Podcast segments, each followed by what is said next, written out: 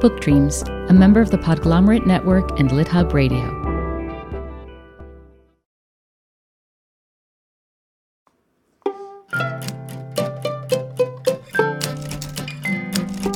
Hello, and welcome to Book Dreams, the podcast for everyone who loves books and misses English class. I'm Eve Yohalem, and I'm the author of a number of children's books, including The Truth According to Blue and Cast Off The Strange Adventures of Petra de Winter and Bram Broen. Today, we're mixing it up a little on Book Dreams, and not just because I'm starting the intro. The other reason we're mixing it up is because today's guest is none other than my dear, dear, dear friend and co host and brilliant writer, Julie Sternberg. Thank you so much for having me on the show. Oh, it's such a pleasure. Thank you for making time in your schedule for book dreams. You're so welcome. So, our book related question is would you please tell us everything there is to know about your brand new book, your middle grade novel, Summer of Stolen Secrets? Sure. Would love to. Excellent, excellent. So let's start with what's important. Summer of Stolen Secrets is set in Baton Rouge, Louisiana, where you grew up and where your family owned a department store for many years. Would you please tell everyone about the cemetery near your family's store? I love that you're starting with that question. That's fabulous. you know, I was totally into that. I know you were.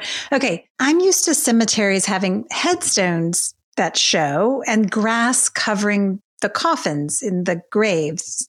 Is that the kind of cemetery that you're used to? Yes, if you sprinkle in maybe some mausoleums, right. You know, things like that. But right. yes, essentially. Not this cemetery. In this cemetery, for whatever reason, you see a great deal of each of the coffins. They look to me like they have come up out of the ground. I, I don't know why. And many of them have huge gaping holes in the coffins. they they you, they cry I, out. I'm not sure you put the what? gaping holes in the book. no, no, that's not in the book, but it's true. I have these pictures. So, you know, they're sort of like, what would I see if I looked inside? Wait, you're telling me you've never looked inside? Well, I did. I got closer to look inside one to kind of peer in, and I saw an actual bone lying near the coffin. It wasn't in, and I, that was it for me. I was like, okay, wow. I've got to go. Yeah, it's a crazy cemetery, and there's a famous story in my family. It has to do with when my grandfather was considering buying this foundational store for us, this Main Street store that became really the heart of the family, and he took one look at that cemetery and said, I can't sell clothes to dead people. He was supposed to go inside the store and meet with someone about the sale. And he instead had his cousin who was driving drive them back to New Orleans where they had driven from because of the cemetery. Plus there were some railroad tracks and a dead end street nearby. Mm-hmm. And he thought it was just all terrible luck. But clearly he got over yes, that. He reconsidered. Somebody convinced him the cemetery was going to be a selling point at some point. Well, actually, it's funny you say that because in fact, my family had um, would often open the store after closing hours for folks who had a funeral coming up, not necessarily at that cemetery, but they would sell people, uh, sell clothes rather, because of dead people. That's very compassionate you know, so that they didn't have to shop in the middle of the day when they're in the midst of their grief. Yeah. Well, actually, my family has owned a number of businesses, and there's something about a department store that's very personal and involves a lot of compassion. I think if you do it at least the way my family did it, mm-hmm. it becomes about building community in a way that a lot of businesses aren't. Is it fair to say that this book, more than any of your others, is it fair to say that it's the most personal for you?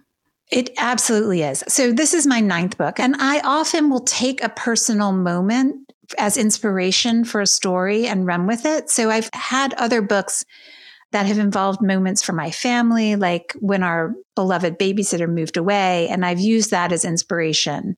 This book, Summer of Stolen Secrets, is really about the story elements are about the forces that shaped me as a child. So, in that way, it is the most personal to me. So tell us the origin story of this book. Okay. So I grew up in Baton Rouge, Louisiana, in a Jewish family, and it owned department stores. We had at one time the largest family owned department store chain in the country. But for my purposes as a kid, there was really only one store that mattered, and that was this store around the corner from the cemetery on Main Street in Baton Rouge. My parents had four kids in four and a half years, no twins. They just, my mom just kept having baby, baby, baby, baby. And they put us all to work in the store on Saturday mornings as soon as we turned five years old. So we would pin on a little name tag, and on Saturday mornings, we would go to the store and we would all set to work. I should say that my siblings would get to work.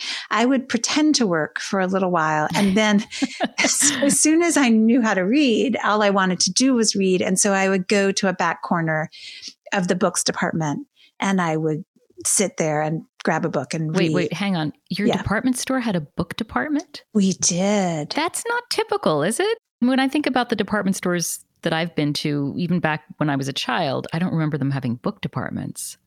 I don't know how typical it was. And it's possible that at a certain point it was so unprofitable that we gave up that real estate to another yeah. another department. But we did have a, a book department for as long as I can remember.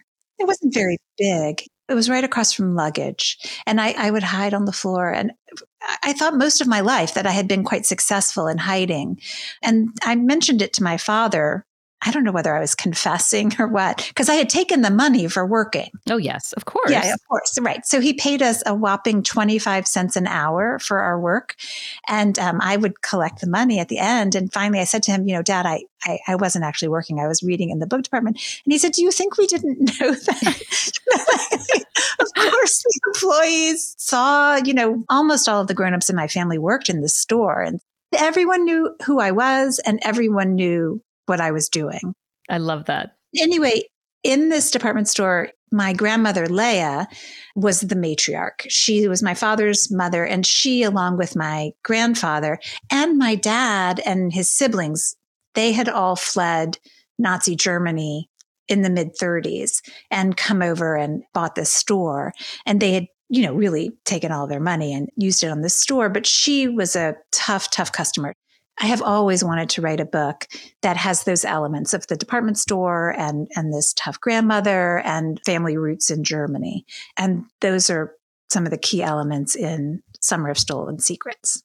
Now, I only know you as a New Yorker, except for the occasional rare moment when I overhear you call one of your daughters sugar, which always gives me such a thrill. Sugar? or when you get excited about something and the y'alls sneak in. Yeah. But, you know, that's just the grown up you, the you since college graduation. What was it like to return to your hometown in this way? I mean, did you mm. go home to research? Did you have help from friends and family or interview people? And did you learn anything new about your town that you hadn't known before? Mm, so, yes, yes, and yes. I did go back with an eye toward writing a story. The building still exists, but it's a FEMA center now. It became a FEMA center around the time of Hurricane Katrina. Mm-hmm. And there's a big gate up and there's a security guard posted at all times, it seems, hmm. in front, and she wouldn't let us in. So that was kind of poignant. And in researching the book, I spoke a lot to my dad, I spoke a lot to my aunt, his sister, and I did learn stories. For example, my family has always insisted that my dad's generation never experienced any anti Semitism in Baton mm-hmm. Rouge, that the people of Baton Rouge were very welcoming, as I'm sure they were. I mean, every time anyone in my family talks about those days when they came from Germany, they always say that. But when I was talking to my aunt about the book, she told me for the first time that sororities in her high school, at the time there were sororities in high school, wouldn't accept Jewish girls. Mm. These stories are from a time that predates really the bulk of what happens in my book, and they don't really show up in the book, but it was a great reason to talk further with my family and, and learn more. My conversations with my dad, I learned a lot about my grandmother, which was, of course, important for me because one of the main characters in the book is based on her. Mm-hmm. I learned from him in these conversations that my grandmother had a clear favorite among him and his siblings. She clearly favored his whole life, apparently, mm-hmm. his brother, my Uncle Joe. Hmm. Now, everyone loved Uncle Joe, yeah. but I had never heard my dad say that Leia had a favorite. And my aunt confirmed it. So that was hmm. a surprise and interesting to me. Was your grandmother open about it? This is another connection you and I have. My father's mother had a clear favorite, but she was very open about it. And it wasn't my father, it was his brother. And she would say, I can't help the way I feel. and then later, she preferred my sister to me and it was the same. I can't help the way I feel. I wouldn't be surprised if she was open about it. She was open enough that both my dad and my aunt were quite clear that it was true. And she told me at the end of her life, she said to me, Mark, who was my younger brother, Mark has always been my favorite. She told me, which was really a fun moment say. How nice, Grandma. What I wanted to say, well, we always called my other grandmother Babe, and I wanted to say, yeah, Babe has always been my favorite. So Safta, the grandmother in the story, is such a memorable character. She's strong, she's determined, she's commanding, and and I also think it's fair to say inflexible and not warm. right, right. Is that fair? Very fair. or, or not warm in a stereotypical grandma kind of a way. And you've just said that there's a, a lot of your grandmother, Leia, in her. Can you tell us some of the stories about your grandmother that inspired the writing of this book? Sure. I think one of the questions that I think about a lot in general is why did we adore Leia? I mean, we all adored Leia mm-hmm. on the one hand. And on the other hand, she really was so tough with us. So, what is that? You know, she would tell us, you know, You've gained weight. That shirt does not look good on you. My cooking is better than your mother's cooking. you do not have that kind of intelligence. She told you. That's so good. Yeah, right. I mean, those are just classic. That's a sprinkling of the kinds of things that she had no hesitation in saying. Mm-hmm. She kind of prided herself on her candor. And each of those things was true, you know, when she said them. You know? So she's a fascinating character, and I have always wanted to try to figure her out, which was in part why I wrote this book. She had in Germany in 1935, she had a seven year old, a five year old, and a newborn. And she and her husband had decided that they had to get out of Nazi Germany, that, that circumstances were so bad they had to get out. And so her husband left her with, you know, her full consent mm-hmm. and encouragement, left her and these three very small children and came to the United States to create a business for them and a home for them. So she was alone in Nazi Germany yeah. for a year. With three tiny children. With three tiny children. And when she got on the boat, finally, finally, he bought that store that he hadn't wanted to buy, right? Mm-hmm. And I mean, that's in part why he bought it. It was a desperate situation. He had written and said that he was homesick and he wanted to come home. And she told him things had gotten so bad he couldn't. Mm-hmm. I mean, they had relatives who were being pistol whipped by the Nazis. So she had these three small children. She got on the boat, the ship, to sail to America finally. And an SS officer followed her onto the ship, more than one mm-hmm. officer, and they searched all of her suitcases, dumped everything out, broke open the cookies that she'd brought for the children for the um, voyage. And then I only learned this piece of the story when I was a grown up, took her into the bathroom and had her put her foot up on the toilet, presumably to check that you know, check her vagina for gems and any money that she might be taking out. And then she comes back out of the bathroom with them and she's so angry that she tells these SS officers, You made the mess, you clean it up. And they did. The SS officers repacked her suitcases. Oh my God. Now, when I heard this story, absent the bathroom part, as a kid, I was like, isn't she so strong? Isn't she so brave? I thought it was so impressive. I thought it was such a model. And now, of course, I think you're leaving Nazi Germany with your three children. Shut up. Right, exactly. Are you crazy? Are you crazy? But there must have been something about her presence. And wasn't she tiny? Yeah, she was five, one and a half. So, this teeny tiny woman must have had such a commanding presence that those two officers obeyed her. Yeah. I mean, she must have had a sense that they would, right? She must have read them. And she was a tremendously dignified, stern, you know, even before one can think maybe that these experiences in Nazi Germany toughened her up, and they probably did to a certain extent. But even before that, she was a commanding presence. Yeah. And, you know, when you think about it, this was in the 1930s. She worked every single day in that store mm-hmm. with my grandfather. She, and then my grandfather died before my parents got married, you know, in the 60s. And so she continued to run the stores with her sons and with the family. Now, you've been interested in intergenerational trauma for as long as I've known you. Did that interest come from your family's history? Oh, absolutely. I mean, look, I was the kind of kid, this is a true story. When I was a kid, really little, I took all of my stuffed animals and I put them in large trash bags mm-hmm. and I put my stuffed animals in them and I knotted the bags at the top so that it I really couldn't play with the stuffed animals, but I could, and this was the concern, get the bags out if there was a fire. How old were you? I don't know, six, seven. This was a, a, real concern. This was the way my mind has always worked. Right. And it's not like there was anything in your personal history up until that time that would have made sense. No need to escape during your own life. No, now, it did infuse the family lore, but is there also something inherited about it? Yeah. I don't know. One of the things I keep thinking about after reading your book is how how love can feel like love even when it doesn't look like love. This is going back to Safta and your grandmother. You know, Safta never holds back on criticism of her family members, just like your grandmother didn't. Did you feel loved by your grandmother and if so, how did you know that she loved you?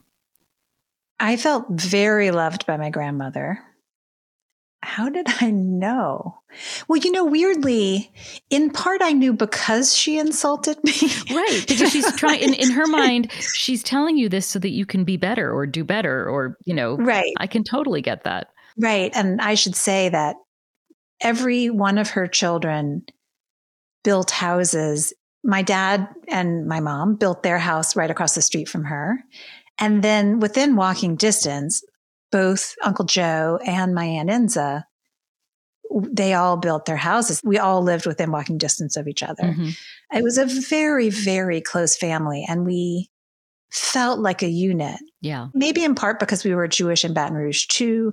Um, and we owned these stores. You know, we felt like we had this experience that not many people were having. Mm-hmm. There was a lot of love. There, there really was a lot of love. And she wasn't an exception. She was just kind of difficult about it. Right. Now, as the title suggests, secrets play a big role in this story, keeping them, sharing them, stealing them, and also what the effects are of all of those things. What made you want to explore secrets this way? Oh, I'm fascinated by secrets. and I have to say, that's not because of my family. It's because of something I did actually. When I was in eighth grade, I cheated on a French exam. Mm. And I felt so much shame for having done this that I never told anyone. The only people who knew were my parents because I got caught. Um, so they knew. Mm-hmm. The girl that I cheated with knew. And she seemed completely unaffected by this. Her parents knew. And now all of our listeners know. Well, that's the thing is that in the podcast that I did before this podcast, what I wanted to do was talk about the kinds of themes that authors write about in children's books I wanted to ask children's book authors about those same themes in their own lives. Mm-hmm. So, secrets is a big theme. So, I knew I was going to be asking authors about secrets. And so, I decided that in the first episode, I would expose a secret of my own. Mm-hmm. And this is seemingly a small secret, right? Like, who really cares? I was 13. But when I tell you that it weighed on me, I never talked about it. Huh. I felt such shame when I thought about it. I hadn't told my husband. I hadn't told my children. I hadn't told anyone. I felt like a terrible person whenever I thought about it. This is in my 40s. Right.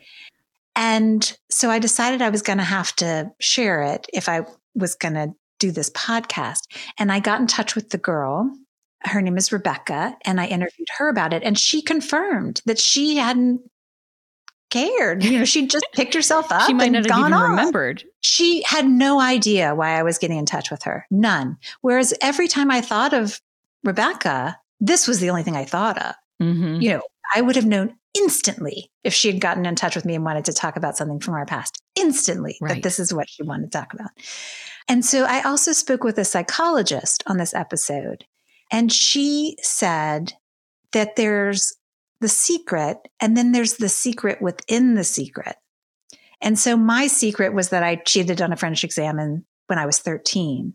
But the secret within the secret is that I was the kind of person who could transgress in that way, who could make Mm. that kind of mistake, hmm right? hmm And in my family, especially, making a huge mistake carried with it a lot of weight. You know, we needed to succeed.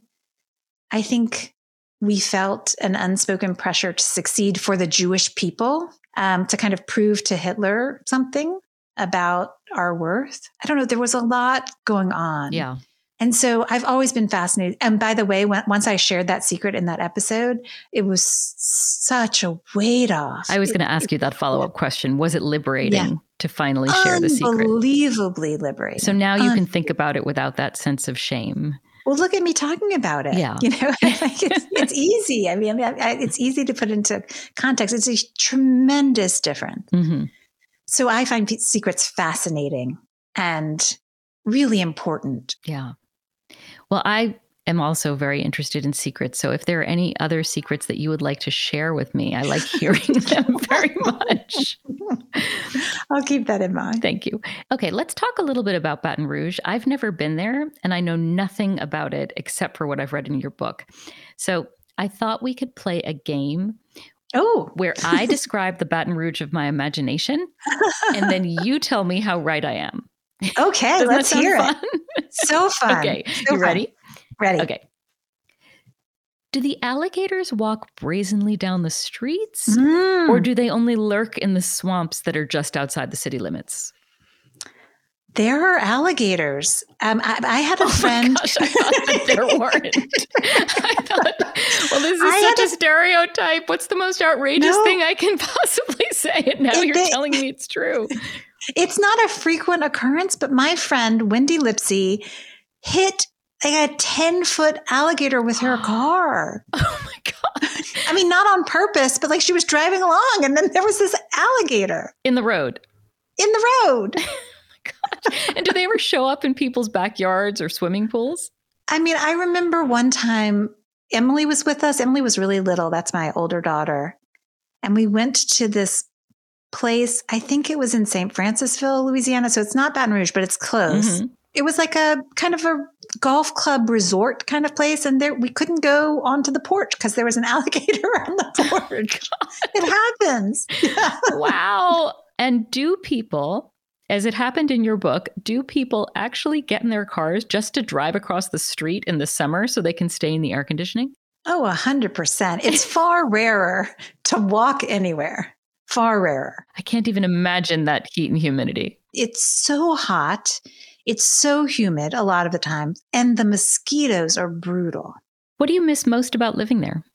I quite like the pace of life there. I did a lot of reading as a kid.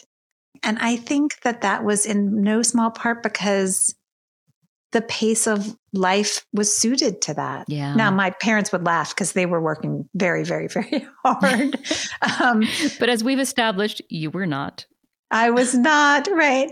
Uh, there is just something different about the energy of the whole place. It's less frenetic. Yeah. So, how do you feel now that you've finally told this version of your family's story that you tried for many, many years to write? And is there more you want to say in future books?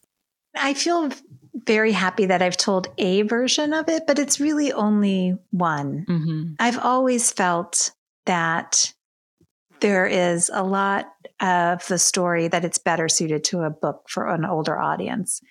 So we'll see. Yeah. But I am glad to have one one version out. Well, I'm really glad that you have this version out. Thank you for writing this beautiful book. Oh, thank you for calling it beautiful. sure. And I think that's it for this wonderful special episode of the Book Dreams podcast. Thanks so much for listening. Please subscribe if you haven't already. And if you like the podcast and think someone else would too, please rate and review us on Apple Podcasts or your favorite podcast app. Be sure to let us know if there's a book related topic you've wondered about, and we'll try looking into it in a future episode. You can reach us for that reason or any other at contact at bookdreamspodcast.com bookdreamspodcast.com. We're also on Twitter at bookdreamspod and on Instagram at bookdreamspodcast. You can find Julie at juliesternberg.com and on Twitter at sternbergjulie. You can find me at eveyohalem.com.